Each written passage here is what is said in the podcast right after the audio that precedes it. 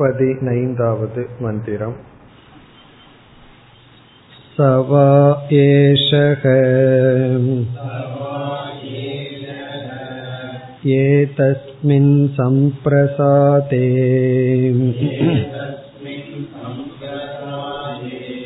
रत्वा चरित्वा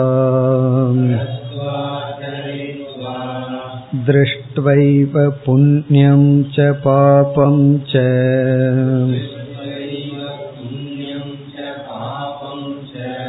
पुनः प्रतिज्ञायम् प्रतियोनि आद्रवति स्वप्नायैव स यत्तत्र किञ्चित् पश्यति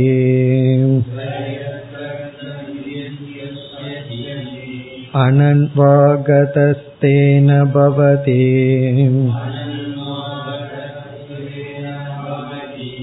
असङ्गो हि अयं पुरुष इति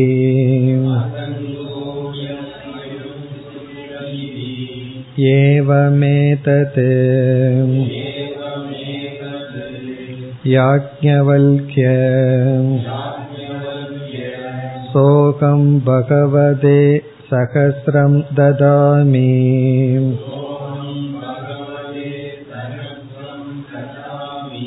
अत ऊर्ध्वम् विमोक्षायैव ब्रूहीति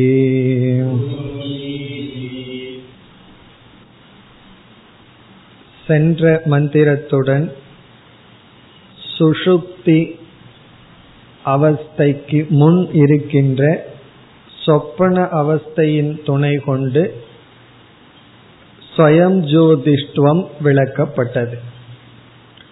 அதாவது ஜாகிரத் சொப்னம் சுஷுப்தி என்ற மூன்று அவஸ்தையில் இடையில் இருக்கின்ற சொப்பன அவஸ்தை எடுத்துக்கொள்ளப்பட்டு அந்த சொப்பன அவஸ்தையின் மூலம் ஆத்மா ஸ்வயம் ஜோதி என்ற கருத்தும் பிறகு சொப்பன அவஸ்தையை திருஷ்டாந்தமாக கொண்டு ஜெகத்தினுடைய மித்தியாத்துவமும் சொப்பன அவஸ்தையின் துணை கொண்டு புனர்ஜென்மம் போன்ற கருத்துக்கள் எல்லாம் கூறப்பட்டு அத்திர அயம் புருஷக ஸ்வயம் ஜோதி என்று முடிவுரை செய்யப்பட்டது. இனி இந்த பதினைந்து பதினாறு பதினேழு இந்த மூன்று மந்திரங்களில் அவஸ்தாத்ரய விசாரம் நடைபெற இருக்கின்றது. மூன்று அவஸ்தைகளையும் எடுத்துக்கொண்டு அவஸ்தாத்ரய விசாரம் இது பொதுவாக செய்யப்படுகின்ற விசாரம். ஒரு அவஸ்தையை எடுத்துக்கொண்டு ஆழ்ந்து சிந்திப்பதை விட்டு மூன்று அவஸ்தையையும் எடுத்துக்கொண்டு விசாரம் செய்யப்படுகின்றது. இந்த விசாரத்தில் என்ன கருத்து நிலைநாட்டப்படுகிறது என்றால் முதல் கருத்து அசங்கத்துவம். இதுதான் மிக முக்கியமான கருத்து. நாம் அசங்கக ஆத்மா என்று உணர வேண்டும். அந்த அசங்கத்துவம் ஆத்மாவினுடைய அசங்கத்துவம் காட்டப்படுகின்றது. அசங்கத்துவம் என்று சொன்னால் சம்பந்தம் சங்கம் அற்றது ஆத்மா. அடுத்த கேள்வி வருகின்றது எதனுடன் இந்த ஆத்மா சங்கம் அல்லது சம்பந்தம் அற்றது?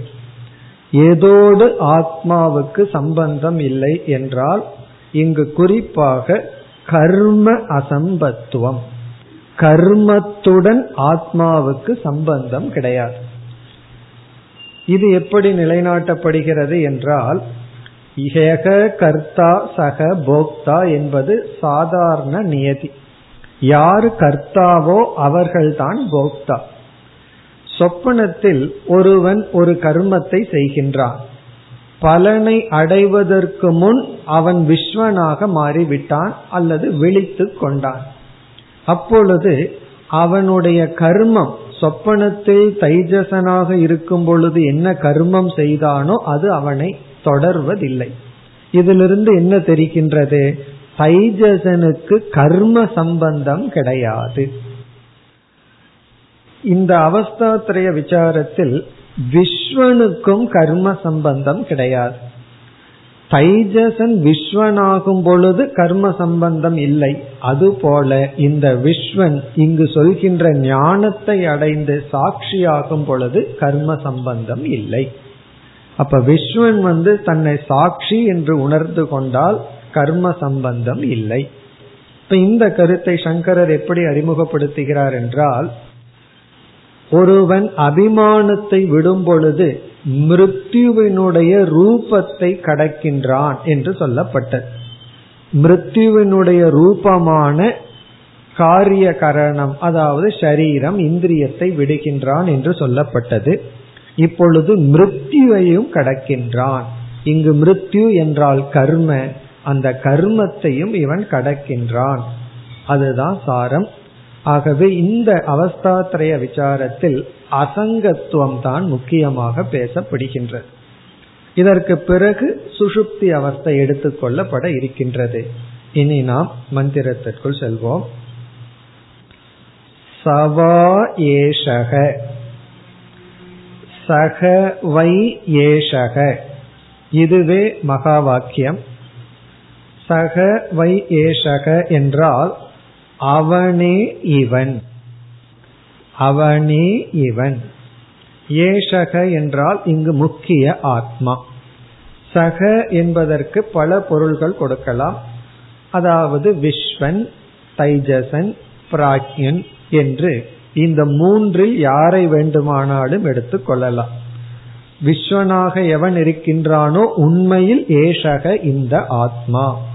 எவன் தைஜசனாக சொப்பனத்தை அனுபவிக்கின்றானோ அவனுடைய உண்மையான சொரூபம் ஏஷக இந்த ஆத்மா.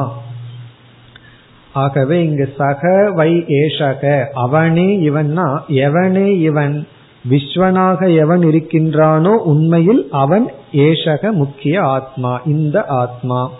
தைஜசனாக எவன் செயல்படுகின்றானோ உண்மையில் அவனே இந்த ஆத்மா. என்று முதல் பகுதியில் மூன்று அவஸ்தைகளிலும் எவன் செயல்பட்டு கொண்டிருக்கின்றானோ அவனுடைய உண்மையான சொரூபம் ஆத்மா என்று சொல்லப்பட்டு இனி அடுத்தது ஏதஸ்மின் சம்பிரசாதே. இங்கு சுஷுப்தி அவஸ்தைக்கு ஒரு புதிய பெயர் கொடுக்கப்படுகின்றது. அந்த பெயர் சம்பிரசாதக. சம்பிரசாதக என்பது சுஷுப்தி அவஸ்தைக்கு கொடுக்கப்படுகின்ற ஒரு புதிய பெயர். ஏன் இந்த பெயர் என்றால் பிரசாதம் என்றால் அமைதி என்று பொருள். சம்பிரசாதம் என்றால் சம்யக் பிரசீததி அஸ்மின். மிக நன்றாக சந்தோஷமாக ஒருவன் எங்கு இருக்கின்றானோ? எங்கு அமைதியாக மகிழ்ச்சியாக இருக்கின்றானோ அதற்கு பேரு சம்பிரசாதம். ஏன்னா ஜாகிரத அவஸ்தையில முழுமையான சந்தோஷமா இவன் இருப்பதில்லை. அவ்வப்பொழுது சந்தோஷம் வருது போயிருது. சொப்பன அவஸ்தையிலும் அதே கேஸ் தான். சந்தோஷம் சில சமயம் நல்ல சொப்பனம் சில சமயம் வந்து நமக்கு பயம் கொடுக்கின்ற சொப்பனம். ஆனா சுஷுப்தி என்பது எங்கு சந்தோஷமாக இருக்கின்றானோ முழுமையாக மகிழ்ச்சியாக இருக்கின்றானோ? இப்ப சம்பிரசாதே. இப்ப ஏதஸ்மின் சம்பிரசாதே அப்படிங்கிற இடத்துல நம்ம வந்து என்ன செய்யணும்? ஒரு கமா கொடுத்து வாக்கியத்தை இவ்விதம் பூர்த்தி செய்ய வேண்டும் இந்த மந்திரத்தில். அதாவது தாற்காலிகமாக சம்சாரத்தை துறக்கின்றான் அப்படின்னு சேர்த்திக்கணும். இப்ப ஏதஸ்மின் சம்பிரசாதே என்றால் இந்த சுஷுப்தி அவஸ்தையில். அதோட வாக்கியம் தொக்கி நிக்கிறது இந்த சுஷுப்தி அவஸ்தையில்னா என்ன என்றால் சுஷுப்தி அவஸ்தையில் சம்சாரத்தை தாற்காலிகமாக தியாகம் செய்கின்றான். அப்போ சம்பிரசாதே இஸ் ஈக்வல் டு சுஷுப்தி ஸ்தானே சம்சாரம் தாத்காலிகதையா அதிகிராமதி. சம்சாரம் தாத்காலிகதையா அதிகிராமதி. சம்சாரத்தை தற்காலிகமாக அதாவது கொஞ்ச நேரத்திற்கு கடந்து விடுகின்றான். இதோட ஒரு வாக்கியம் முடிகின்றது. இப்ப ஏதஸ்மின் சம்பிரசாதே என்றால் சமயக் பிரசீததி அஸ்மின். எதில் இவன் மகிழ்ச்சியாக சந்தோஷமாக இருக்கின்றானோ? நம்ம சாதாரணமா சொல்லுவோம் ஃபீல் அட் ஹோம் அப்படின்னு சொல்லுவோம். யாராவது முன்பின் தெரியாதவங்க வீட்டுக்கு போயிட்டா நமக்கு ரொம்ப சங்கோஜமா கஷ்டப்பட்டுட்டு விற்கப்பட்டுட்டு இருந்தா அவங்க என்ன சொல்லுவாங்க? ஃபீல் அட் ஹோம் நீங்க உங்க வீட்டுல எப்படி ரிலாக்ஸ்டா இருக்கிறீங்களோ அது போல இருங்கன்னு சொல்லுவோம். அப்படி நம்ம வந்து வீடு எது ரொம்ப ரிலாக்ஸ்டா இருக்கிற இடம் எதுனா சுஷுப்தி. நம்முடைய ஜீவனுக்கு வந்து உண்மையான வீடு வந்து சுசுப்தி. ஏன்னா அங்கதான் அவன் ரிலாக்ஸ்டா சந்தோஷமா இருக்கான். காரணம் என்ன? அங்கு வந்து அந்த டென்ஷன் சொல்ற சம்சாரத்தை கடந்து விட்டான். அது எப்படி? தற்காலிகமாக கடந்துள்ளான். இப்ப இதோட ஒரு பகுதி முடிகிறது. இப்ப சகவை ஏஷகங்கிறது ஒரு போர்ஷனா பார்த்தோம். அவனே இவன். ஏதஸ்மின் சம்பிரசாதே. இந்த சுஷுப்தி அவஸ்தையில் தற்காலிகமாக சம்சாரத்தை துறந்திருக்கின்றான். இனி அடுத்த பகுதிக்கு செல்கின்றோம். எதை செய்ததற்கு பிறகு இவன் சுசுப்தி அவஸ்தையில போய் சம்சாரத்தை துறந்துள்ளான் என்றால் இப்படிப்பட்ட சொப்பனத்தை பார்த்ததற்கு பிறகு என்று சொல்லப்படுகிறது. ஆகவே அடுத்த பகுதி இவன் சொப்பனத்தில் என்ன செய்துள்ளான்? இப்படிப்பட்ட சொப்பன அனுபவத்தை பெற்ற பிறகு இவன் வந்து சுசுப்தி அவஸ்தைக்கு சென்று மகிழ்ச்சியாக இருக்கின்றான். ஆகவே அடுத்த பகுதி வந்து இவனுடைய சொப்பன அவஸ்தை. ரத்துவா சரித்துவா திருஷ்டுவா ஏவ புண்ணியம் ச பாபம் ச. இது வந்து இவன் சொப்பன அவஸ்தையில என்ன பண்றான் அப்படின்னு சொல்லப்படுகின்றது. ரத்துவா அப்படின்னா மகிழ்ந்து. ரமணம் கிருத்துவா சொப்பன அவஸ்தையில விதவிதமான பொருள்களை பார்த்து மகிழ்ச்சி அடைகின்றான். அப்ப இங்க ஒரு வார்த்தையை ரத்துவாங்கிறதுக்கு முன்னாடி சொப்பன அவஸ்தையில் சொப்பனே அப்படின்னு சேர்த்திக்கணும். சொப்பன அவஸ்தையில் ரத்துவா அப்படின்னா மகிழ்ச்சியை அடைந்து. ஏன்னா இவன் வந்து சொப்பன அவஸ்தையில இவன் விருப்பப்படி உலகத்தை கிரியேட் பண்ணலாம். இவன் எதை விரும்பினானோ அதையெல்லாம் இவன் வந்து உருவாக்கி கொள்ளலாம். அதையெல்லாம் பார்த்து மகிழ்ச்சி அடைந்து பிறகு சரித்துவா சொப்பன அவஸ்தையில இவன் சும்மா இருக்கிறது இல்லை இவனும் எங்கெங்கயோ போறான். போயெல்லாம் பார்க்கிறான். எதை எதையோ போய் பார்க்கின்றான். சரித்துவா அதாவது இங்கும் அங்குமாக சொப்பனத்தில் அலைந்து பிறகு என்ன ஆகுதா? திருஷ்டுவா ஏவ புண்ணியம் ச பாபம் ச. புண்ணியத்தையும் பாபத்தையும் அனுபவித்து இங்க திருஷ்டுவா அப்படின்னா அனுபவித்து இவன் சொப்பனத்தில் என்ன பண்றான்? புண்ணியத்தையும் பாபத்தையும் அனுபவிக்கின்றான். புண்ணியத்தை அனுபவிக்கின்றான்னா சுகமான சொப்பனத்தை பார்க்கிறான்னு அர்த்தம். பாபத்தை அனுபவிக்கின்றான்னா துக்கமான சொப்பனத்தை பார்க்கின்றான். ஆகவே புண்ணியம் பாபம்ங்கிறத நம்ம சுக துக்கம் என்று எடுத்துக்கொள்ள வேண்டும். இவன் சொப்பனத்துல வந்து சுக துக்கத்தை அனுபவித்து அந்த சுக துக்கத்துக்கு காரணம் வந்து புண்ணியமும் பாபம்.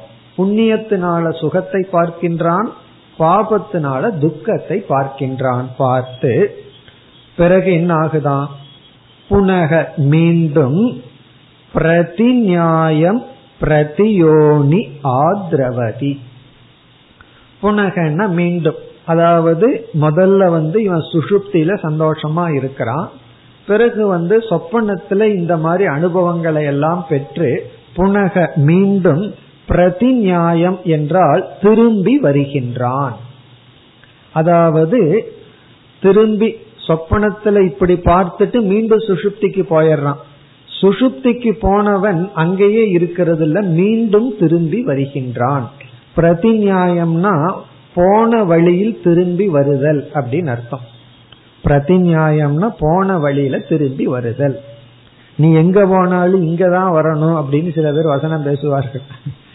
ஏதாவது ஒருவனுக்கு வந்து ஏதாவது கிடைச்சி விட்டுட்டு போனான்னா நீ எங்க சுத்தினாலும் கடைசியில எங்கிட்ட தான் வரணும்னு சில பேர் சொல்வது போல இவன் வந்து போன வழியிலிருந்து அப்படியே திரும்பி வர்றானா என்ன நினைச்சிட்டு போறான்?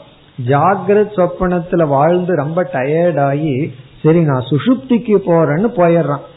ஆனா அங்கு ரொம்ப நேரம் இருக்க முடிவதில்லை. மீண்டும் போன எந்த வழியில சுசுப்திக்கு போனானோ அதே வழியில திரும்பி வருகின்றான். அப்ப இங்க பிரதிநியாயம்னா திரும்புதல். எங்கிருந்து திரும்புறான்? சொப்பனத்திலிருந்து சுஷுப்திக்கு போனவன் சுஷுப்தியிலிருந்து மீண்டும் திரும்புகின்றான். இங்க எங்கிருந்து திரும்புறான்னா ஆழ்ந்த உறக்கத்திலிருந்து திரும்புகின்றான். அது ஒன் வேவா இருந்தா ரொம்ப சந்தோஷமா இருக்கும். நம்ம பேசாம சுசுப்திக்குள்ள போனோம் திரும்ப மாட்டோம் அப்படின்னா நல்லா இருக்கும். ஆனா அப்படி தெரிஞ்சதுன்னா யாரும் தூங்கவே மாட்டார்கள். போனா வர மாட்டோமேன்னு ஒரு பயம் வந்துடும் போனா வருவோங்கிற நம்பிக்கையில தான் தூங்குறோம். அப்படி திரும்புகின்றான். திரும்பி எங்கு வருகின்றான்? பிரதியோனி ஆத்ரவதி. ஆத்ரவதினா அடைகின்றான். எதை? பிரதியோனி. இந்த இடத்துல பிரதியோனிங்கிற சொல்லுக்கு சொப்பன அவஸ்தை என்று பொருள். சொப்பன அவஸ்தைக்கு வந்து விடுகின்றான். மீண்டும் சுசுப்திக்கு சென்றவன் திரும்பி வந்து சொப்பன அவஸ்தைக்கு வந்து விடுகின்றான். உடனே நமக்கு ஒரு சந்தேகம் எதுக்கு சொப்பனத்திற்கு வருகின்றான்? உபனிஷத் கூறுகின்றது சொப்பனாய ஏவ. சொப்பன அவஸ்தைக்கு சொப்பனத்தை பார்க்கறதுக்கு தான் வர்றான். இவனுக்கு வேற அங்க காரியம் கிடையாது. இப்ப சொப்பன அவஸ்தைக்கு வந்து அவன் சொப்பனத்தை அனுபவிக்க வருகின்றான். அப்ப இது வரைக்கும் நமக்கு என்ன கிடைச்சுள்ளது அப்படின்னா சுஷுப்தின்னு ஒரு அவஸ்தை இருக்கு அதுக்கு பேரு சம்பிரசாதம். அது வந்து சந்தோஷமா இருக்கிற அவஸ்தை. அந்த அவஸ்தையில வந்து ஒருவன் இருந்து கொண்டு பிறகு மீண்டும் சொப்பனத்துக்கு வர்றான். சொப்பனத்துக்கு வந்து அங்கு சுகத்தை அனுபவித்து இங்கும் அங்குமாக அலைந்து பாப புண்ணியத்தை எல்லாம் பார்த்து பிறகு மீண்டும் அவன் வந்து சுஷுப்திக்கு போய் சுஷுப்தியிலிருந்து மீண்டும் அவன் சொப்பனத்திற்கு வந்து சொப்பனத்தை அனுபவிக்கின்றான். அப்ப இந்த வரைக்கும் ரெண்டு அவஸ்தை வந்துள்ளது. ஒன்று சுஷுப்தி இனி ஒன்று சொப்பனம். இனி அடுத்த பகுதி. சக எது தத்ர கிஞ்சித் பஷ்யதி. சக இந்த அவஸ்தையை அனுபவிப்பவன் அதாவது சுஷுப்திக்கும் சொப்பனத்திற்கும் சென்று கொண்டிருப்பவன் தத்ர எத்கிஞ்ச பஷ்யதி. அவன் எதையெல்லாம் பார்க்கின்றானோ அந்த அவஸ்தைகளில் இவன் எதையெல்லாம் அனுபவிக்கின்றானோ பார்க்கின்றானோ. அடுத்த மந்திரத்துல ஜாகிரத அவஸ்தை வரப்போகுது. இதுல வந்து ரெண்டு அவஸ்தை. அதாவது சொப்பனம் சுஷுப்தி. இந்த இரண்டு அவஸ்தைகளை குறிப்பாக இந்த இடத்துல சொப்பன அவஸ்தையில் எதையெல்லாம் பார்க்கின்றானோ இங்கதான் ரொம்ப முக்கியமான வாக்கியம் வருகின்றது. அனன்வாகதக தேன பவதி. அவன் பார்க்கப்படும் பொருளினால் சம்பந்தப்படாதவன். தாக்கப்படாதவனாக இருக்கின்றான். அனன்வாகதக. அனன்வாகதகனா தாக்கப்படாதவன். அதனால வந்து பாதிக்கப்படாதவன். ஏன் என்றால் இவன் வந்து இந்த அவஸ்தையிலேயே பர்மனண்டா இருக்கிறான்னு வச்சுக்கோமே. ஒருவன் சொப்பன அவஸ்தையிலேயே பர்மனண்டா இருந்தா கண்டிப்பா தாக்கப்பட்டு விடுவான். ஆனா என்ன ஆகுது? அவன் உடனே இதை முழுமையா விட்டு விட்டு வேறு அவஸ்தைக்கு சென்று விடுகின்றான். பிறகு அந்த அவஸ்தையில பர்மனண்டா இருந்தா ஏதாவது தாக்கப்படலாம். அங்கிருந்து வேற வந்து விடுகின்றான். வந்து பார்த்தா புது சொப்பனம். ஒரு சொப்பனத்திலிருந்து சுஷுப்திக்கு போறான். மீண்டும் வந்து பார்த்தா அதே சொப்பனம் இல்லை. அவன் வந்து வேறு சொப்பனத்தை பார்க்கின்றான். ஆகவே எதையெல்லாம் இவன் பார்த்தானோ அதிலிருந்து இவன் பாதிக்கப்படாதவனாக இருக்கின்றான். அனன்வாகதக தேன பவதி. சரி இவனுக்கு ஏன் அந்த பாதிப்பு வருவதில்லை? இவனுக்கு ஏன் அந்த சொப்பன பதார்த்தம் இவனை நாசப்படுத்துவதில்லை? அடுத்த முக்கியமான சொல் அசங்ககி அயம் புருஷக. இனி அந்த புருஷனுடைய சொரூபம் சொல்லப்படுகின்றது. அயம் புருஷக. உண்மையில் எந்த ஒரு புருஷன் அறிவு சுரூபமான ஒருவன் இந்த அவஸ்தைகளை அனுபவிக்கின்றானோ அவன் அசங்கக. அவனுடைய சொரூபமே அசங்கமாக இருக்கின்றது. அவனுடைய சுவாவமே அசங்கமாக இருக்கின்றது. அசங்க சுவாவம் என்றால் எதனோடும் சம்பந்தம் வைக்க முடியாத சபாவமாக இருக்கின்றது. அதனால் அனன்வாகதக அந்த பொருளினால் இவன் தாக்கப்படுவதில்லை. அப்போ அசங்கத்துவாத் அனன்வாகதக. இவன் அசங்க சுரூபமாக இருப்பதனால் அந்த பொருள்கள் இவனை தாக்குவதில்லை. ஆனா அந்த நேரத்துல தாற்காலிகமா தாக்கப்படுற மாதிரி தெரிகின்றதே தவிர உண்மையில் இவன் தாக்கப்படவில்லை. இது ஒரு பிரமதான் உண்மையிலேயே இவன் தாக்கப்படவில்லை. இப்படி சங்கரர் வந்து அசங்கத்துவாத் அனன்வாகதகன் எடுத்துக்கிறார். சுரேஸ்வராச்சாரியர் தலகீழ எடுத்துக்கிறார். அனன்வாகதத்வாத் அசங்கக. எப்படி வேணாலும் எடுத்துக்கலாம். ரெண்டும் உண்மையிலேயே ஒரே பொருள் தான் அனன்வாகதகன்னு சொல்றதும் அசங்ககங்கிறதுக்கு ஒரே பொருள். ஆனா வேறு வேறு அர்த்தம் கொடுக்க வேண்டும் என்றால் ஒன்று தாக்கப்படுவதில்லை ஒன்று சம்பந்தம் இல்லை. இப்ப சம்பந்தம் இல்லாததுனால இவன் தாக்கப்படுவதில்லை. ஏன்னா எங்கு ரிலேஷன்ஷிப் வருதோ அங்குதான் பாதிப்பு வருகின்றது தாக்குதல் வருகின்றது. நம்ம யாரு தாக்க முடியும்னா யாரோட நம்ம ரிலேட் பண்றோமோ அவங்க தான் யாரோடையும் நம்ம ரிலேட் பண்ணல அப்படின்னா எப்படி தாக்கப்பட முடியும்? இங்க ரிலேஷன்ஷிப் அப்படிங்கிறது மென்டல் மனதுல அவங்களோட நம்ம வந்து ஒரு உரிமையோ எதிர்பார்ப்பையோ உருவாக்கிட்டு அதுக்கு பேரு சம்பந்தம். சம்பந்தம்ங்கிறது உடல்ல கிடையாது. இவருக்கு எனக்கு இந்த ரிலேஷன்ஷிப் அதாவது அம்மா பிள்ளையினோ அல்லது பிரதர் ரிலேஷன்ஷிப்போ ஏதோ ரிலேஷன்ஷிப் இருக்குங்கிறது இது மென்டல் மனதுல நம்ம வந்து இவருக்கு எனக்கு இந்த உறவு இருக்கு அப்படின்னு சொல்லி சில எதிர்பார்ப்புகளை எல்லாம் உருவாக்கி வச்சிருக்கோம். அதனால தாக்குதல் வருகின்றது. நான் யாரோடும் சம்பந்தம் அற்றவன். யாரோடு எனக்கு சம்பந்தம் இல்லை என்று புரிந்து கொண்டால் பிறகு வந்து அனன்வாகதக எந்த தாக்குதலும் இல்லை. நம்முடைய எல்லா சம்சாரத்துக்கும் காரணம் ஒரு சங்கம் வந்தவுடனே எதிர்பார்ப்பு வந்து விடுகின்றது. அந்த எதிர்பார்ப்புக்கு காரணம் சங்கம். இங்க வந்து அசங்கக அயம் புருஷக. உபனிஷத்து வந்து விஸ்வ தைஜச பிராஜ்யனை பற்றி பேசிக்கொண்டு வரும்பொழுதே திடீர்னு ஒரு பெரிய ஷிப்ட் பண்ணிருது. என்ன ஷிப்ட் அப்படின்னா உண்மையிலேயே இந்த மூன்றுக்குள்ளேயும் இருக்கிறவன் ஏற்கனவே சொன்ன ஏஷகன்னு சொன்ன ஆத்மாதான். இந்த மூன்றையும் சாட்சியாக அனுபவிக்கிறவன் ஆத்மாதான். அந்த ஆத்மாவினுடைய சொரூபம் அசங்கமா இருக்கு. ஆகவே உண்மையில் இவன் இதனால் தாக்கப்படுவதில்லை. இப்ப இதுதான் நமக்கு இந்த இடத்துல முக்கியமான கருத்து. இந்த அவஸ்தாத்திரைய விசாரத்துல நாம் உணர வேண்டிய கருத்து நான் எந்த பதார்த்தத்துடனும் சம்பந்தப்பட்டவன் அல்ல. எந்த பதார்த்தத்துடனும் எனக்கு சம்பந்தம் இல்லை. ஆகவே எதுவும் என்னை தீண்டாது. இந்த தீண்டாமை இது வேதாந்தத்தில் இருக்கிற தீண்டாமை. வேதாந்தத்தில் இருக்கிற தீண்டாமை வந்து மோக்ஷரூபம் கர்மத்துல விவகாரத்தில் இருக்கிற தீண்டாமை வந்து அது வந்து அதர்மம். காரணம் என்ன? ஒரு சரீரம் இனி ஒரு சரீரத்தை தீண்டக்கூடாதுன்னு சொன்னா அது வந்து அனாத்மாக்குள் இருக்கிறது. இங்கு வந்து ஆத்மா அனாத்மாவுடன் தீண்டுவதில்லை. இப்படி சொன்ன உடனே இங்கு வந்து ஜனகர் எப்படி யாக்ஞவல்யரிடம் பேசுகின்றார்? ஏவம் ஏவ ஏதத் யாக்ஞவல்ய இந்த கருத்தை ஜனகர் புரிந்து கொண்டு இதை நான் அப்படியே ஏற்றுக்கொள்கின்றேன் அப்படின்னு பதில் சொல்றார். ஏவம் ஏவ இப்படியே இருக்கட்டும் யாக்ஞவல்கிய யாக்ஞவல்யர் அவர்களே இதை நான் இப்படியே ஏற்றுக்கொள்கின்றேன். சில பேர் நம்ம கிட்ட ஒரு சந்தேகம் கேட்பார்கள்.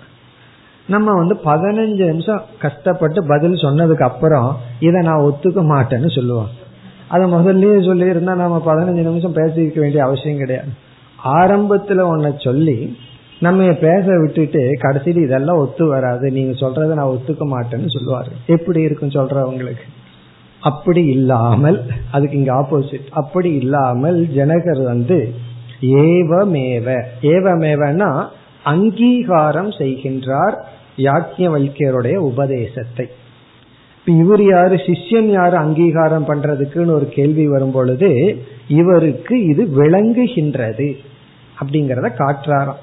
அதாவது குருவிடம் எனக்கு இந்த கருத்து விளங்கி உள்ளதுங்கிறத காட்டுகின்றார். அப்பொழுதுதான் குருவுக்கு சௌரியம் அடுத்ததுக்கு போலாம். இல்லை அப்படின்னா அதுலேயே தான் இருக்க வேண்டியது இருக்கு. ஆகவே தனக்கு இது விளங்கி உள்ளது. நீங்கள் சொல்வதை நான் ஏற்றுக்கொள்கின்றேன்னு சொல்லி தன்னுடைய ஸ்ரத்தை தன்னுடைய சூக்ம புத்தியை இவ்விதம் வெளிக்காட்டுகின்றார். எனக்கு புரிஞ்சிடுது நான் புரிஞ்சிட்டேன்னு சொல்றதுக்கு பொதுவா நீங்க சொல்றது உண்மை. அதுலயும் ஒரு பணி இருக்கு. நீங்க சொல்றது வந்து அது அப்படியே உண்மை. இதை யாரு சொல்ல முடியும்? இத புரிஞ்சவன் தான் சொல்ல முடியும். எனக்கு புரிஞ்சிருக்குன்னு கூட சொல்லாம நீங்க சொல்வது சரியானது என்று சொல்லி. சோகம் பகவதே சகசிரம் ததாமி. தன்னுடைய மகிழ்ச்சியை வெளிப்படுத்த நான் ஆயிரம் பசுக்களை தருகின்றேன். அத ஊர்துவம் விமோக்ஷாய ஏவ புரோகி. மேலும் எனக்கு விளக்குங்கள். அத ஊர்துவம்னா இதற்கு மேலும் நீங்கள் எனக்கு விளக்கத்தை கொடுங்கள். எதற்கு நான் விமோக்ஷாய மோக்ஷத்தின் பொருட்டு எனக்கு விளக்கத்தை கொடுங்கள். இந்த சுயம்ஜோதி பிராமணத்தினுடைய முடிவுல மீண்டும் அதாவது அபயம் பிரம்மங்கிற உபதேசம் வரும் பொழுது ஜனகர் வந்து ராஜ்யத்தையும் எண்ணையும் கொடுக்கின்றேன்னு மீண்டும் சொல்ல போறார். அது வரைக்கும் இந்த மாதிரி சொல்லிட்டு வருவார் இடையில இடையில. காரணம் என்ன? எனக்கு மேலும் கிளாரிட்டி தெளிவு தேவை. ஆகவே உபதேசம் செய்யுங்கள். இனி இதே கருத்து தான் அடுத்த மந்திரம். ஆனால் அடுத்த மந்திரத்துல வந்து ஜாகிரத அவஸ்தை வருகின்ற. இப்ப இந்த மந்திரத்துல வந்து சொப்பன அவஸ்தையும் சுஷுப்தி அவஸ்தையும் வந்தது அடுத்த மந்திரம் இதே பேட்டன் ஒரே ஒரு வேறுபாடு சொப்பனத்திற்கு பொதுவா ஜாகிரத அவஸ்தை வருகின்றது பதினாறாவது மந்திரம் சவா ஏஷக एतस्मिन् स्वप्ने रत्वा चरित्वा दृष्ट्वैव पुण्यं च पापं च पुनः प्रतिन्यायम् प्रतियोनि आद्रवति बुद्धान्ताय एव स यत्तत्र किञ्चित् पश्यति अनन्वागतस्तेन भवति असङ्गो हि अयं पुरुष इति एवमेव एतत् याज्ञवल्क्य सोऽहं भगवते सहस्रं ददामि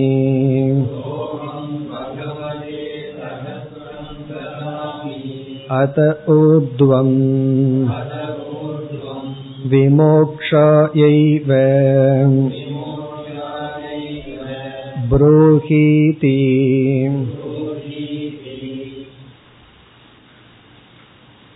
இந்த மந்திரத்தில் நமக்கு ஒரே ஒரு புதிய சொல் இருக்கின்றது மீதியெல்லாம் சென்ற மந்திரத்தில் இருக்கின்ற அதே சொற்கள் தான் ஆகவே அந்த ஒரு சொல்ல பார்த்துட்டோம்னா இந்த மந்திரம் விளக்க முடிவடைகின்றது சவா ஏஷக அவனே இவன் இங்க சகங்கிறதுக்கு விஸ்வனோ தைஜசனோ. சக ஏஷக அவனே இவன். ஏ தஸ்மின் சொப்பனே. இந்த சொப்பனத்தில் ரத்துவா சரித்வா திருஷ்டுவா ஏவ புண்ணியம் ச பாபம் ச. அதாவது சொப்பனத்தில் மகிழ்ந்து ரமணத்தை செய்து சரித்துவா அங்கும் இங்கும் அலைந்து புண்ணியத்தையும் பாபத்தையும் அதாவது சுகத்தையும் துக்கத்தையும் அனுபவித்து புனக பிரதி நியாயம் இவன் என்ன பண்ணியிருக்கான்? ஜாகிரத அவஸ்தையிலிருந்து சொப்பனத்துக்கு போயிருக்கான். இந்த இடத்துல கருத்து மாறுகிறது. இப்ப வந்து திரும்பி வருகின்றான். இங்க இப்பொழுது எங்கிருந்து திரும்புகின்றான்? சென்ற மந்திரத்துல சுஷுப்தியிலிருந்து சொப்பனத்துக்கு திரும்புறான். இங்க வந்து சொப்பனத்திலிருந்து ஜாகிரத்துக்கு திரும்புகின்றான். பிரதியோனினா இந்த இடத்துல ஜாகிரத அவஸ்தை. ஆத்ரவதினா வருகின்றான். இப்ப இங்க வந்து ஜாகிரத அவஸ்தைக்கு வந்து சேருகின்றான். என்ன? இவன் ஸ்டார்ட் பண்ணுறது ஜாகிரத அவஸ்தை. ஜாகிரத அவஸ்தையில ஆரம்பிச்சு சொப்பனத்துக்கு போய் சுஷுப்திக்கு போனா சுஷுப்தியிலிருந்து சொப்பனத்திற்கு வந்தான். இப்ப சொப்பனத்திலிருந்து பழைய நிலைக்கு ஜாகிரதத்திற்கு வருகின்றான்.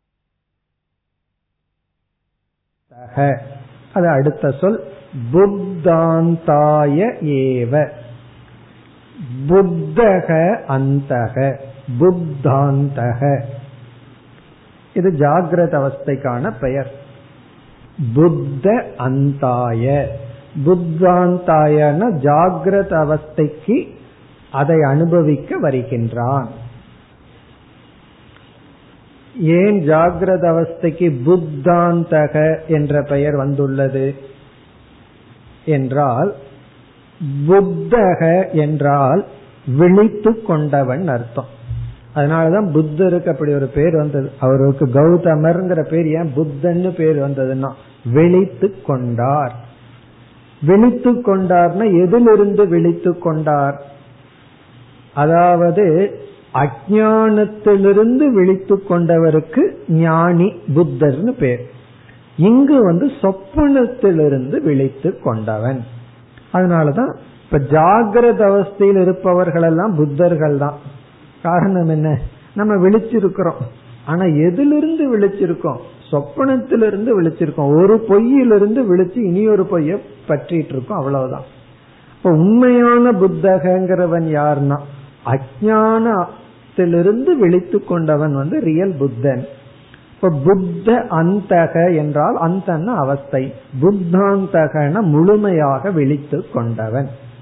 அதனுடைய அர்த்தம் என்னவென்றால் அந்த கரணம்ங்கிறது சொப்பனத்துல அர்த்த விகாசம் அப்படின்னு சொல்லுவான்.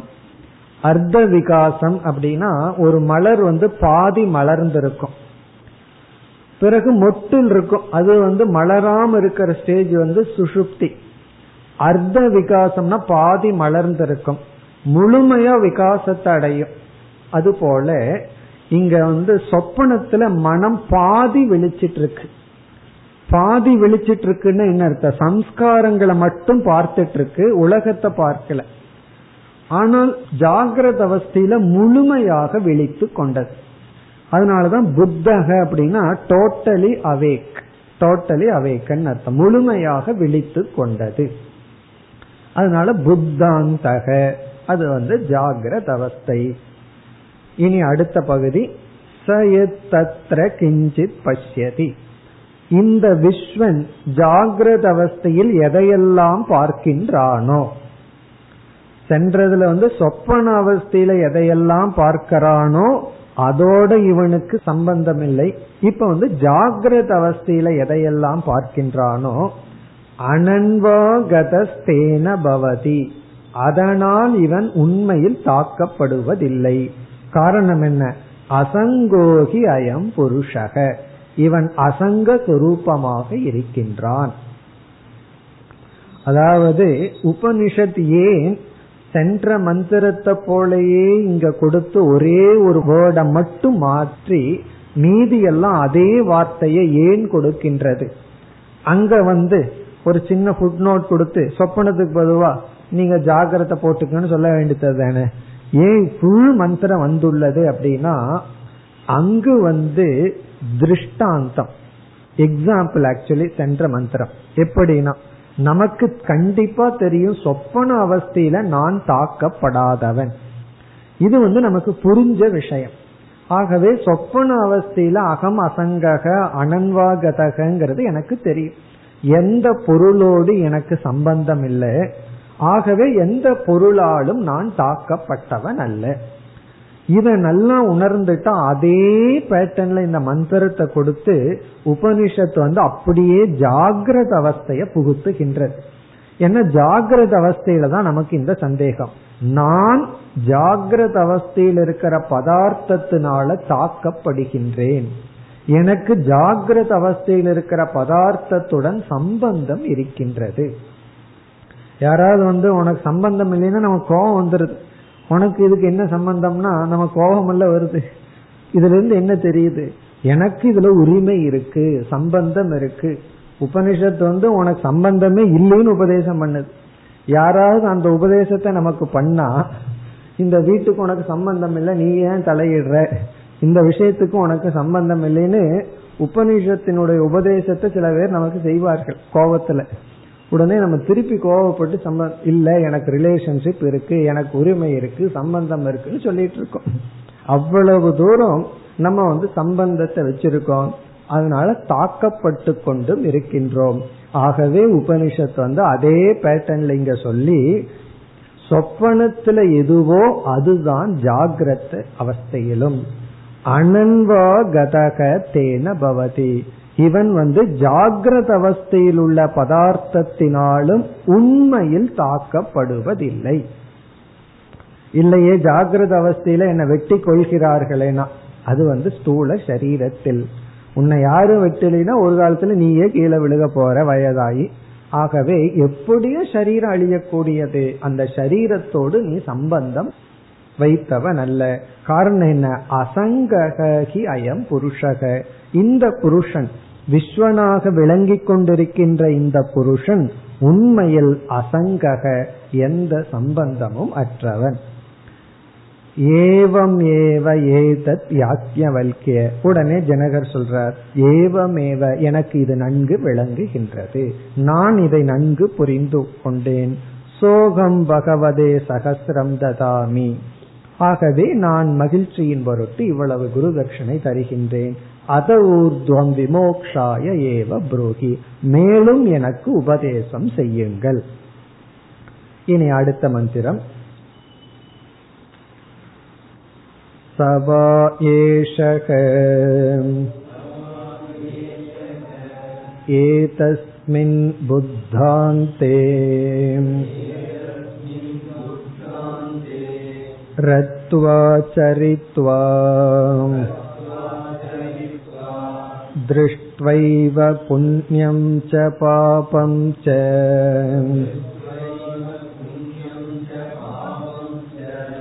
पुनः प्रतिज्ञायम् प्रतियोनि आद्रवति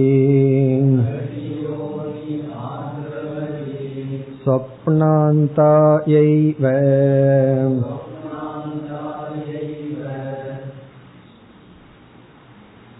முதல்ல நம்ம பார்த்தோம் சுஷுப்தியிலிருந்து சொப்பனம் சொப்பனத்திலிருந்து சுஷுப்தின்னு பார்த்தோம் அதற்கு பிறகு வந்து இவன் சொப்பனத்திலிருந்து ஜாகிரத்துக்கு வந்து விட்டான் அப்படின்னு பார்த்தோம் இனி இந்த ஜாகிரத்துக்கு வந்தவன் என்ன பண்ணுகின்றான் எல்லா நேரத்திலையும் ஜாகிரத அவஸ்தையிலேயே இருப்பானா கிடையாது. இவன் வந்து மீண்டும் ஜாகிரத்தை தியாகம் செய்து கொண்டு சொப்பனத்திற்கும் சுசுப்திக்கும் செல்கின்றான். அது இங்கு சொல்லப்படுகிறது. அதனாலதான் அசங்கக. சப்போஸ் நான் வந்து ஜாகிரத அவஸ்தையிலேயே பர்மனண்டா இருக்கின்றேன் வைத்துக் கொள்வோமே இந்த அசங்கத்துவத்தை சொல்வது ரொம்ப கடினம். காரணம் என்ன? நான் தான் எல்லா நேரத்திலையும் இந்த அவஸ்தையில் இருக்கிறேன். எப்படி இந்த அவஸ்தையில் இருக்கிற பொருளுக்கு எனக்கு சம்பந்தம் இல்லைன்னு சொல்ல முடியும்? இப்ப நம்மால சொல்ல முடியுது காரணம் நீயே அனைத்தையும் விட்டு விட்டு சென்று விடுகின்றாய். இந்த வீடு என்னுடையது. இதுக்கு எனக்கு சம்பந்தம் இருக்கு. ரெஜிஸ்டர் எல்லாம் பண்ணி வச்சிருக்கேன் அப்படின்னு சொன்னாலும் நீ என்ன பண்ற? தூங்கும் போது இந்த வீட்டை விட்டுட்டு போயிடுறையே. ஆகவே இதற்கு சம்பந்தம் இருக்குன்னு சொல்ற நீயே முழுமையாக சம்பந்தத்தை விட்டு விடுகின்றாய். அது எப்படி தெரியுதுன்னா நீ தான் விட்டுட்டு அடுத்த ரெண்டு அவஸ்தைக்கு சென்று விடுகின்றாயே. ஆகவே ஒருவன் விஸ்வனா இருக்கும்போது எனக்கும் இந்த ஜாகிரத் அவஸ்தையில் இருக்கிற பொருள்களுக்கும் சம்பந்தம் இருக்கு. சில பேர் எல்லாம் வசனம் பேசுவாங்கல்ல நம்ம நட்பை பிரிக்கவே முடியாது அப்படி இப்படின்னு சொல்லும் போதே தூங்கி விடுவார்கள். அப்படி எல்லாம் வசனம் பேசும் பொழுது நீ என்ன பண்ற? நீயே அந்த பொருளை விட்டு விடுகின்றாய். நீயே எந்த பொருளோடு சம்பந்தம் இருக்குன்னு சொல்றையோ அந்த பொருள் இருக்கிற உலகத்தை நீயே துறந்து சென்று விடுகின்றாய். ஆகவே என்ன முடிவுக்கு வர்றான் ஜாகிரத அவஸ்தையில் இருக்கிற பதார்த்தத்துடன் உனக்கு உண்மையில் சம்பந்தம் கிடையாது. அதனால நீ உண்மையில் பாதிக்கப்படவில்லை. அப்ப இந்த மந்திரம் வந்து இவனுடைய ஜாகிரத அவஸ்தை வந்து இவனுக்கு நிரந்தரம் அல்ல. இவன் ஜாகிரத அவஸ்தையையும் துறக்கின்றான் என்று சொல்லப்படுகின்றது. அதுக்காக தான் இந்த மந்திரம் வருகின்றது. இதுலயும் எல்லா சொற்களும் நமக்கு தெரிந்த சொற்கள் தான் பட் இந்த மந்திரத்தினுடைய தாற்பயம் ஜாகிரத அவஸ்தையையும் நம்மால் துறக்க முடியும். துறக்க முடியும் அல்ல துறக்கின்றோம். அதனால ஜாகிரத அவஸ்தையில் இருக்கிற எந்த பதார்த்தத்துடனும் எனக்கு சம்பந்தம் இல்லை. இத வந்து ஆழ்ந்து சிந்திச்சு நம்ம நிதித்தியாசனம் பண்ணி அசிமிலேட் பண்ணணும். காரணம் என்ன? வி ஆர் மேக்கிங் ஸ்லேவ்ஸ் நம்ம வந்து உலகத்தில் இருக்கிற பொருள்களை எல்லாம் நமக்கு ஸ்லேவ் ஆக்க பார்க்கிறோம். அடிமையாக்க பார்க்கிறோம். ஆக்க பார்த்து என்ன பண்றோம்? அந்த பொருள் எனக்கு கீழ் இருக்கின்றது. அந்த பொருள் என்னுடைய பொருள். என்று ஒரு விதமான சம்பந்தத்தை நம்ம உருவாக்கி அந்த சம்பந்த நிமித்தமா தாக்கப்பட்டு கொண்டிருக்கின்றோம். உபனிஷத் சொல்லுது எந்த பொருளோடும் உண்மையில் உனக்கு சம்பந்தம் இல்லை. அதனால நீ எந்த பொருளாலும் தாக்கப்படுவது இல்லை. மந்திரத்திற்குள் சென்றால் சவை ஏஷக இந்த விஸ்வனே தான் அந்த இந்த ஆத்மா ஏ தஸ்மின் புத்தாந்தே. இந்த புத்தாந்தத்தில் புத்தாந்தம்னா ஜாகிரத அவஸ்தையில் என்ன பண்றான் ரத்துவா. ரத்துவான மகிழ்ந்தும் சரித்துவா அங்கும் இங்கும் சென்றும். திருஷ்டுவா ஏவ புண்ணியம் ச பாபம் ச சுக துக்கங்களை அனுபவித்து புனக பிரதி நியாயம் அதாவது இவன் எப்படி ஜாக்கிரத்துக்கு வந்தான்? சொப்பனத்திலிருந்து ஜாக்கிரத்துக்கு வந்தான். மீண்டும் வந்த வழியில். அதாவது சொப்பனத்திலிருந்து ஜாகிரத்துக்கு வந்தவன் மீண்டும் வந்த வழியில். பிரதியோனி. இங்க பிரதியோனிங்கிறதுக்கு ரெண்டு அர்த்தம் கொடுக்கப்படுகின்றது. ஒரு அர்த்தம் வந்து சொப்பனம். இனி ஒரு அர்த்தம் வந்து சுஷுப்தி ரெண்டுல எது வேணாலும் எடுத்துக்கொள்ளலாம் அவன் ஜாகிரத அவஸ்தையிலிருந்து சொப்பனத்துக்கோ சுஷுப்திக்கோ செல்கின்றான். ஆத்ரவதி. எதற்காகனா? சொப்பனாந்தாய ஏவ. சொப்பனாந்தாய ஏவங்கிறதுக்கு ரெண்டு பொருள். சொப்பன என்ற அவஸ்தைக்கு தான் எடுத்துக்கலாம். அல்லது சொப்பனத்தினுடைய இறுதி என்று பொருள் கொண்டா சுசுப்தி அவஸ்தை. சொப்பனத்துக்கு செல்கின்றான் அல்லது சொப்பனத்தினுடைய இறுதிக்கு செல்கின்றான். சொப்பனத்தினுடைய இறுதி என்ன என்றால் அதுதான் சுஷுப்தி ஆகவே இவன் சுஷுப்திக்கு செல்கின்றான். அல்லது சொப்பனத்திற்கு செல்கின்றான். இவ்விதம் இந்த மூன்று மந்திரங்களில் பதினைந்து பதினாறு பதினேழு அவஸ்தாத்ரய விசாரம் செய்யப்பட்டு இந்த மூன்று மந்திரத்துல ஒரே ஒரு மைய கருத்து தான் சாரம் அசங்கத்துவம். அந்த அசங்கத்துவம்ங்கிறதுனுடைய எக்ஸ்டென்ஷன் வந்து அசம்சாரித்துவம். அந்த அசம்சாரித்துவம்ங்கிறது அனன்வாகதக அப்படிங்கிற சொல்லில் சொல்லப்பட்டது. அசங்கத்துவம் நேரடியாக சொல்லப்பட்டது. அயம் புருஷக அசங்கக. இந்த புருஷனானவன் அசங்க சொரூபமாக இருக்கின்றான். ஆகவே எங்கெல்லாம் நமக்கு தாக்குதல் நடக்கின்றதோ தாக்குதல்னா மென்டல் மனதுல நாம தாக்கப்பட்டுள்ளோமோ அப்பெல்லாம் நாம தாக்கப்பட்டவர்களை நினைக்கிறதுக்கு பதுவா நாம் அந்த பொருளோடு சங்கத்தை வைத்து விட்டோம் என்னுடைய சங்கத்தினாலதான் எனக்கு தாக்குதல் அல்லது சம்சாரம். இது எப்படி நிரூபிக்கப்படுகிறதுனா நான் வந்து எந்த அவஸ்தையிலும் நிரந்தரமாக இருப்பவன் அல்ல. இந்த அவஸ்தைகளுக்காகத்தானே நம்ம எவ்வளவு சம்பாரிச்சு எல்லாம் பண்றோம். பிறகு என்ன பண்றோம்னா எதுக்கு இவ்வளவு பணம் கொடுத்து பெட் வாங்குற அப்படின்னா இந்த அவஸ்தையிலிருந்து போறதுக்கு தான் இந்த அவஸ்தைய தியாகம் பண்றதுக்கு தான் ஆகவே இந்த அவஸ்தையில் இவ்வளவு கஷ்டப்பட்டு அவஸ்தப்பட்டு இந்த அவஸ்தையிலிருந்து நம்ம தப்பிச்சு தான் போயிட்டு இருக்கோம் ஆகவே எந்த அவஸ்தையில் இருக்கின்ற பொருளோடும் எனக்கு சம்பந்தம் இல்லை. இனி அடுத்த மந்திரத்திற்கு செல்கின்றோம். பதினெட்டு. தத்யதா மகாமத்யக उभे कूले अनुसञ्चरति पूर्वं च अपरं च एवमेव अयं पुरुषः एतौ उभौ अन्तौ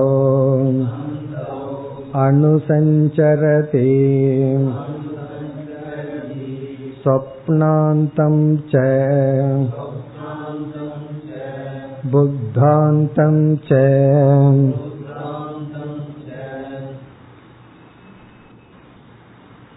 இந்த மந்திரம் ஏற்கனவே கூறிய கருத்துக்கு திருஷ்டாந்தம் மேலும் ஒரு உதாகரணம் கொடுக்கப்பட்டு அந்த கருத்தானது நிலைநாட்டப்படுகின்றது. இது கொஞ்சம் ஃபேமஸ் மந்திரம் அடிக்கடி சங்கரர் வந்து இதை கோட் பண்ணுவார். அதாவது ஜஸ்ட் இந்த எக்ஸாம்பிள் வந்து ரொம்ப ஃபேமஸ் ஃபேமஸ்னா என்ன? ஆச்சாரியார்களுக்குள்ள ஃபேமஸ் அடிக்கடி கோட் பண்ற எக்ஸாம்பிள் இது. அதாவது உபனிஷத்தை கொடுக்கின்ற உதாகரணம். எக்ஸாம்பிள் வந்து ரொம்ப சிம்பிள் எளிமையான உதாகரணம். அதாவது பெரிய ரெண்டு தொட்டி இருக்கின்றது. தண்ணீர் இருக்கின்ற பெரிய ரெண்டு தொட்டி இருக்கு. அந்த தொட்டிக்கு இடையில வந்து மிக சிறிய ஒரு சுவர் மட்டும் இருக்கு. அதனால இந்த தண்ணி அதுல கலக்காது அந்த தண்ணி இதுல கலக்காது. ஆனா தண்ணி சமமா இருக்கு. பார்த்தா தெரியாது அங்க வந்து ஒரு இடையில ஒரு கோடு இருக்கிறது போல. ஆனா இந்த தண்ணீர் வேறு அந்த தண்ணீர் வேறு. அப்படி ரெண்டு பெரிய டேங்க் இருக்கு. அதுல வந்து ஒரு பெரிய மீன் இருக்கான் நல்ல டைவ் பண்ற மாதிரி பெரிய மீன் இருக்கு. அந்த மீன் என்ன பண்ணுதான் கொஞ்ச நேரம் ஒரு தொட்டியில விளையாடிட்டு இருக்கான். அதுக்கப்புறம் அது போர் அடிச்சு போகுது. உடனே ஜம்ப் பண்ணி அடுத்த தொட்டிக்கு போகுதான். அங்க கொஞ்ச நேரம் அது விளையாடுது அப்படியே சுத்துது. உடனே இந்த ஜம்ப் பண்ணி இந்த தொட்டிக்கு வருகின்றது. இதுதான் எக்ஸாம்பிள் இப்ப இரண்டு வாட்டர் டேங்க் இருக்கு சேர்ந்தாப்புல இருக்கு. இடையில வந்து ஒரு சின்ன டிவிஷன் இருக்கு அவ்வளவுதான். இந்த மீன் என்ன செய்கின்றது? பெரிய மீன். ஒரு தொட்டியிலிருந்து இனி ஒரு தொட்டிக்கு தாவுகின்றது. இனி ஒரு தொட்டிக்கு தாவுகின்றது. இதுதான் இங்க வந்து எக்ஸாம்பிள் இங்கு வந்து இரண்டு தொட்டி வந்து ஒரு டேங்க் வந்து ஜாகிரத அவஸ்தை இனி ஒரு தொட்டி வந்து சொப்பன அவஸ்தை. இந்த ரெண்டு அவஸ்தை வந்து ரெண்டு நீர் தேக்கம் இந்த மீன் யாருன்னா? நம்ம தான் நம்ம தான் இந்த மீன். என்ன பண்ணிட்டு இருக்கிறோமா ஒன்னுல இருந்து ஒன்னு மாறி மாறி ஜம்ப் பண்ணிட்டு இருக்கிறோமா இதுதான் எக்ஸாம்பிள் இப்ப இதுல இருந்து என்ன சொல்லப்படுகின்றது அப்படின்னு சொன்னா இந்த மீனுக்கு வந்து எந்த நீர்ல இருக்கோ அந்த நீர்ல அது இருந்தாலும் அந்த நீருடனோ அந்த நீரினுடைய தர்மத்தினுடனோ அதற்கு சம்பந்தம் கிடையாது. தண்ணீருடனும் தண்ணீருடைய தர்மத்துடனும் அதற்கு சம்பந்தம் இல்லை. அதனாலதான் சொல்லுவார்கள் கடல்ல இருக்கிற மீனை பிடிச்சாலும் உப்பு போடணும்னு சொல்லுவார்கள். அந்த கடல்ல இருக்கிற மீனை பிடிச்சு சமைச்சு போடும்போது அதுக்கு உப்பு போடணும்னு சொல்லுவாங்க. அதனோட அர்த்தம் என்ன தெரியுமோ? அது உப்பு தண்ணிக்குள்ளேயே இருந்தாலும் அந்த மீன்ல உப்பு இருக்காது. அது மீன் சாப்பிடுறவங்களுக்கு தான் தெரியும். இது கேள்விப்பட்ட வாக்கியம் அவ்வளவுதான். மீனுக்கு உப்பு போடணும் அப்படின்னு சொல்லுவாரு. காரணம் என்ன? அது கடல்ல தான் இருக்கே. கொஞ்சம் கடல்ல இருக்கிற மீன் உப்பு உரைச்சிட்டு இருக்கும். ஆத்துல இருக்கிற மீன் உப்பு கம்மியா இருக்கும்னு இல்ல. அது கடல் தண்ணிக்குள்ளேயே மீன் இருந்தாலும் அந்த மீன்ல உப்பு இருக்காதான். அதை சாப்பிடணும்னா உப்பு போடணுமா? இது எதை குறிக்குதுன்னா தண்ணீரினுடைய தர்மத்தினால் அந்த மீன் வந்து தாக்கப்படவில்லை. அது எந்த விதமான தண்ணீர் இருந்தாலும் அந்த தண்ணீருக்கு வந்து மீன் தாக்கப்படுவதில்லை. பிறகு என்ன பண்ணுதுன்னா ஒரு டேங்க்ல இருந்து இனி ஒரு டேங்குக்கு ஜம்ப் பண்ணிட்டு இருக்கு அதே போல இங்கு நம்ம இனி வந்து நம்ம அவஸ்தைக்கு வந்தா இந்த ஜீவன் ஜாகிரத அவஸ்தையில் இருக்கிற பதார்த்தத்தோடு சம்பந்தப்படவில்லை அப்படிங்கும் போது ஜாகிரத அவஸ்தையில் இருக்கின்ற பதார்த்தத்தினுடைய தர்மங்களுடனும் இவன் தாக்கப்படுவதில்லை. அந்த பொருளும் இவனை தாக்காது அந்த பொருளினுடைய தர்மத்தினாலும் இவன் தாக்கப்படுவதில்லை. அதாவது நம்முடைய ஸ்தூல சரீரம் இருக்கு. அது வந்து ஜாகிரத அவஸ்தையில் இருக்கிற ஒரு பெரிய வஸ்து. நமக்கு அது பெரிய வஸ்து. பிறகு இந்த சரீரத்திற்கு எத்தனையோ தர்மம் இருக்கு. வயது ஒரு தர்மம். அப்படி இந்த உடலுக்கு எத்தனையோ தர்மம் இருக்கு. அந்த தர்மத்தை எல்லாம் நம்ம எடுத்துக்கொண்டு துயரப்படுகின்றோம். இப்ப இந்த எக்ஸாம்பிள்ல வந்து ஒரு பொருளோடு எனக்கு சம்பந்தம் இல்லை என்றால் அந்த பொருளினுடைய தர்மத்தோடும் எனக்கு சம்பந்தம் இல்லை. ஆனா சில பேர் இதை தெரியாம என்ன சொல்வார்கள் தெரியுமோ? அவனுக்கு எனக்கு ஒரு சம்பந்தம் இல்லைன்னு சொல்லிட்டு ஆனா அவனுடைய கேரக்டர் எனக்கு பிடிக்கல. அவன் இப்படி பேசுறது எனக்கு பிடிக்கல. அவனுக்கும் உனக்கும் ஒரு சம்பந்தம் இல்லைன்னா அவன் என்ன பேசுனா என்ன? அவன் எப்படி இருந்தா என்ன? இப்ப அவனுடைய நேச்சர் அவனுடைய தர்மத்தினால நான் பாதிக்கப்படுறேன்னு சொன்னா அவனோட எனக்கு சம்பந்தம் இருக்குன்னு அர்த்தம். மனதளவுல ஒரு ரிலேஷன்ஷிப்பை உருவாக்கி விட்டேன்னு அர்த்தம். ஆகவே இங்க என்ன சொல்லப்படுகின்றது இந்த எக்ஸாம்பிள்ல இந்த மீன் வந்து இந்த இரண்டு நீர் தொட்டியினுடைய ஒரு அவயவம் அல்ல. மீன் வேறு நீர் வேறு நீர் தொட்டி வேறு. இது வந்து ஒரு அவயவம் அல்ல. அதே போல இரண்டு அவஸ்தையை அனுபவிக்கின்ற நான் இரண்டு அவஸ்தையில் இருக்கின்ற ஒரு பொருள் அல்ல. இது வந்து ஃபர்ஸ்ட் பாயிண்ட் நான் வந்து அவஸ்தைக்குள் இருக்கின்ற ஒரு வஸ்து அல்ல. மீன் வந்து அந்த தண்ணீரிலிருந்து வேறானது தண்ணீரினுடைய தர்மத்திலிருந்து வேறானது. அதற்கு பிறகு அந்த வஸ்துவினாலும் அந்த மீன் பாதிக்கப்படுவதில்லை. அதே போல நான் அனாத்ம அனாத்ம தர்மத்தினால் பாதிக்கப்படாதவன். காரணம் என்ன? நான் தான் ஃப்ரீயா ரெண்டுக்குள்ள மாறி மாறி போயிட்டு இருக்கிறேனே ஒன்லயே பர்மனண்டா இருக்கிறதா இருந்தா அதனுடைய அம்சமாகி விடுவேன். நான் அப்படி அல்ல. மாறி மாறி போறதுனால நான் அம்சம் அல்ல எப்படின்னா காது இருக்கு. அந்த காதுல கம்மல் இருக்குன்னு வச்சுக்கோமே. அது மாறி மாறி போடலாம். அதுல இருந்து என்ன தெரியுதுன்னா கம்மல் வேற காது வேற. ஆனா காது மாறுறது இல்லையே.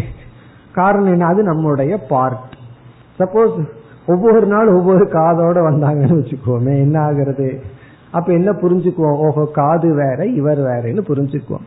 இதுல இருந்து என்ன தெரியுது? ஒரு பொருள் மாறி மாறி இருந்தால் அது நம்முடைய அங்கம் அல்ல. இப்ப கம்மலோ கண்ணாடியோ மாறி மாறி இருந்தா அது அங்கம் அல்ல. அது அப்படியே மாறாமல் இருந்தா அது அங்கம். காது வந்து அப்படியே இருக்கிறதுனால நம்முடைய அங்கம். மீன் வந்து மாறி மாறி போறதுனால அந்த தொட்டியினுடைய ஒரு அங்கம் அல்ல. இப்ப ஜாகிரத அவஸ்தைக்கு சொப்பன அவஸ்தைக்கு என்னால போக முடியுங்கிறதுனால நான் ஜாகிரத் சொப்பன அவஸ்தைக்கு வேறுபட்டவன். அவஸ்தையினுடைய தர்மங்களினால் வஸ்துவினால் தாக்கப்படாதவன். ஏற்கனவே சொன்ன கருத்து தான் இங்கு முடிவுரை வருகின்றது. ஏன்னா இனிமேல் நம்ம வந்து சுசுப்தி அவஸ்தைக்குள்ள போக போறோம். அங்க போய் வந்து சில முக்கியமான இதுவரைக்கும் பார்க்காத சில நல்ல கருத்தை எல்லாம் பார்க்க போறோம். அதனுடைய முடிவுரை சுஷுப்திக்கு முன்னாடி அவஸ்தா திரயத்தினுடைய முடிவுரை இங்கு வருகின்றது. மந்திரத்திற்குள் சென்றால் தத்யதா. தத்யதான எக்ஸாம்பிள் எவ்விதம்? மகாமத்யக. மகாமத்யகன பெரிய மீன் அப்படின்னு அர்த்தம். மத்யகன மீன் மகா அப்படின்னா பெரிய. ஏன் பெரிய மீன் சொல்லணும்னா சின்ன மீன் வந்து தாண்ட முடியாது. அதுக்காக. பெரிய மீன். உபே கூலே அனுசஞ்சரதி உபே கூலேன இரண்டு கூலம் கூலம்னா டேங்க் அல்லது நதியும் கூட இருக்கலாம். ரெண்டு நதி பக்கத்துல ஓடிக்கொண்டிருக்கின்றது. ஒரு நதியிலிருந்து இனி ஒரு நதிக்கு குதிக்கலாம். இனி ஒரு நதியிலிருந்து இனி ஒரு நதியில அது வந்து ஜம்ப் பண்ணலாம். உபே கூலே அணுசஞ்சரதி அனுசஞ்சரதினா சஞ்சாரம் செய்கின்றது. பூர்வம் ச அபரம் ச. முன்பின்னாக இதுல கொஞ்ச நேரம் அதுல கொஞ்ச நேரம் அப்படியெல்லாம் மாறி மாறி அது செய்கின்றது. ஏவமேவ அயம் புருஷக. அதை போல. அதாவது மத்ய திருஷ்டாந்தம் இதுக்கு பேர். மத்ய திருஷ்டாந்தம். சில விளக்காசிரியர்கள் எல்லாம் பிருகதாரணிக்கம் எல்லாம் நம்ம படிச்சு கரைச்சு குடிச்ச மாதிரி நினைச்சிட்டு மத்ய திருஷ்டாந்தேன அப்படின்னு எழுதிடுவாங்க அப்படின்னா உடனே இது ஞாபகத்துக்கு வரணுமா?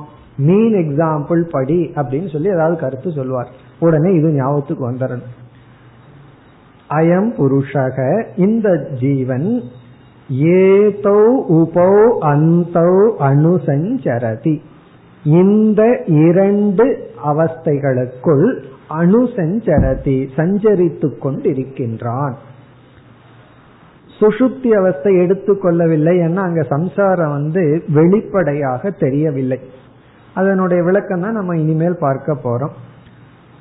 என்ன இந்த இரண்டு? சொப்னாந்தம் ச புத்தாந்தம் ச. சொப்ன அந்தம் புத்த அந்தம். சொப்பன அந்தம் என்றால் சொப்பன அவஸ்தை. புத்தாந்தம்னா ஜாகிரத அவஸ்தை. ஆகவே இங்க ரெண்டு டேங்க் எக்ஸாம்பிள் வந்து சொப்பனம் அண்ட் ஜாகிரத் வேக்கிங் ட்ரீம் ஸ்டேட் மூணையும் நம்ம எடுத்து கொள்ளலாம். இனி ஒரு தொட்டி இருக்கிறாவும் கற்பனை பண்ணிக்கலாம். ஆனா உபனிஷத்து வந்து இங்க ரெண்டை எடுத்து கொள்கின்றது. காரணம் இந்த இரண்டு அவஸ்தையில் இருக்கிற வஸ்துவினாலதான் நம்ம பாதிக்கப்பட்டு சம்சாரியா இருக்கிறோம். சுசுப்தி அவஸ்தையில ஆனந்தமும் அஜானமும் இருக்கு. அதனால நமக்கு சம்சாரம் வருவதில்லை. ஆகவே எந்த அவஸ்தையில் இருக்கிற வஸ்துவின் நிமித்தமா நாம சங்கத்தை வச்சு சம்சாரியா இருக்கிறோமோ அந்த அவஸ்தை மட்டும் இங்கு எடுத்துக்கொள்ளப்படுகிறது. இல்லைன்னா நமக்கு ஒரு சந்தேகம் வந்துடலாம் இதற்கு முன்னாடி மூணு அவஸ்தையும் விசாரம் பண்ணிட்டு இங்கு ஏன் ஒரு அவஸ்தை விடப்பட்டதுன்னா இங்க வந்து சம்சாரி அல்லன்னு உபனிஷத் நமக்கு சொல்லும் பொழுது சம்சாரத்தை அனுபவிக்கிற அவஸ்தை இந்த இரண்டு. ஒன்று சொப்பனம் இனி ஒன்று ஜாகிரத். பிறகு சுஷுப்திங்கிறது சம்சார பீஜ அவஸ்தை. இப்ப அதை பத்தி தெரிஞ்சுக்கணும்னா தான் இனிமேல் விசாரம் ஆரம்பம் ஆக இருக்கின்றது. இவ்விதம். இப்பொழுது பார்த்த நம்ம இந்த நான்கு மந்திரங்களில் அவஸ்தாத்திரய விசாரம் செய்து அதனுடைய இறுதி பலன் நான் எந்த அவஸ்தையுடனும் அவஸ்தையில் இருக்கின்ற பொருளுடனும் சம்பந்தப்பட்டவன் அல்ல. அகம் அசங்கக என்பது நிலைநாட்டப்பட்டது. மேலும் அடுத்த வகுப்பில் தொடர்வோம். ஓம் போர் நமத போர் நமிதம் போர் போர் நமுதச்சதேம் பூர்ணய பூர்ணமாதாய பூர்ணமேவாவசிஷ்யதே ஓம் சாந்தி சாந்தி சாந்திஹி.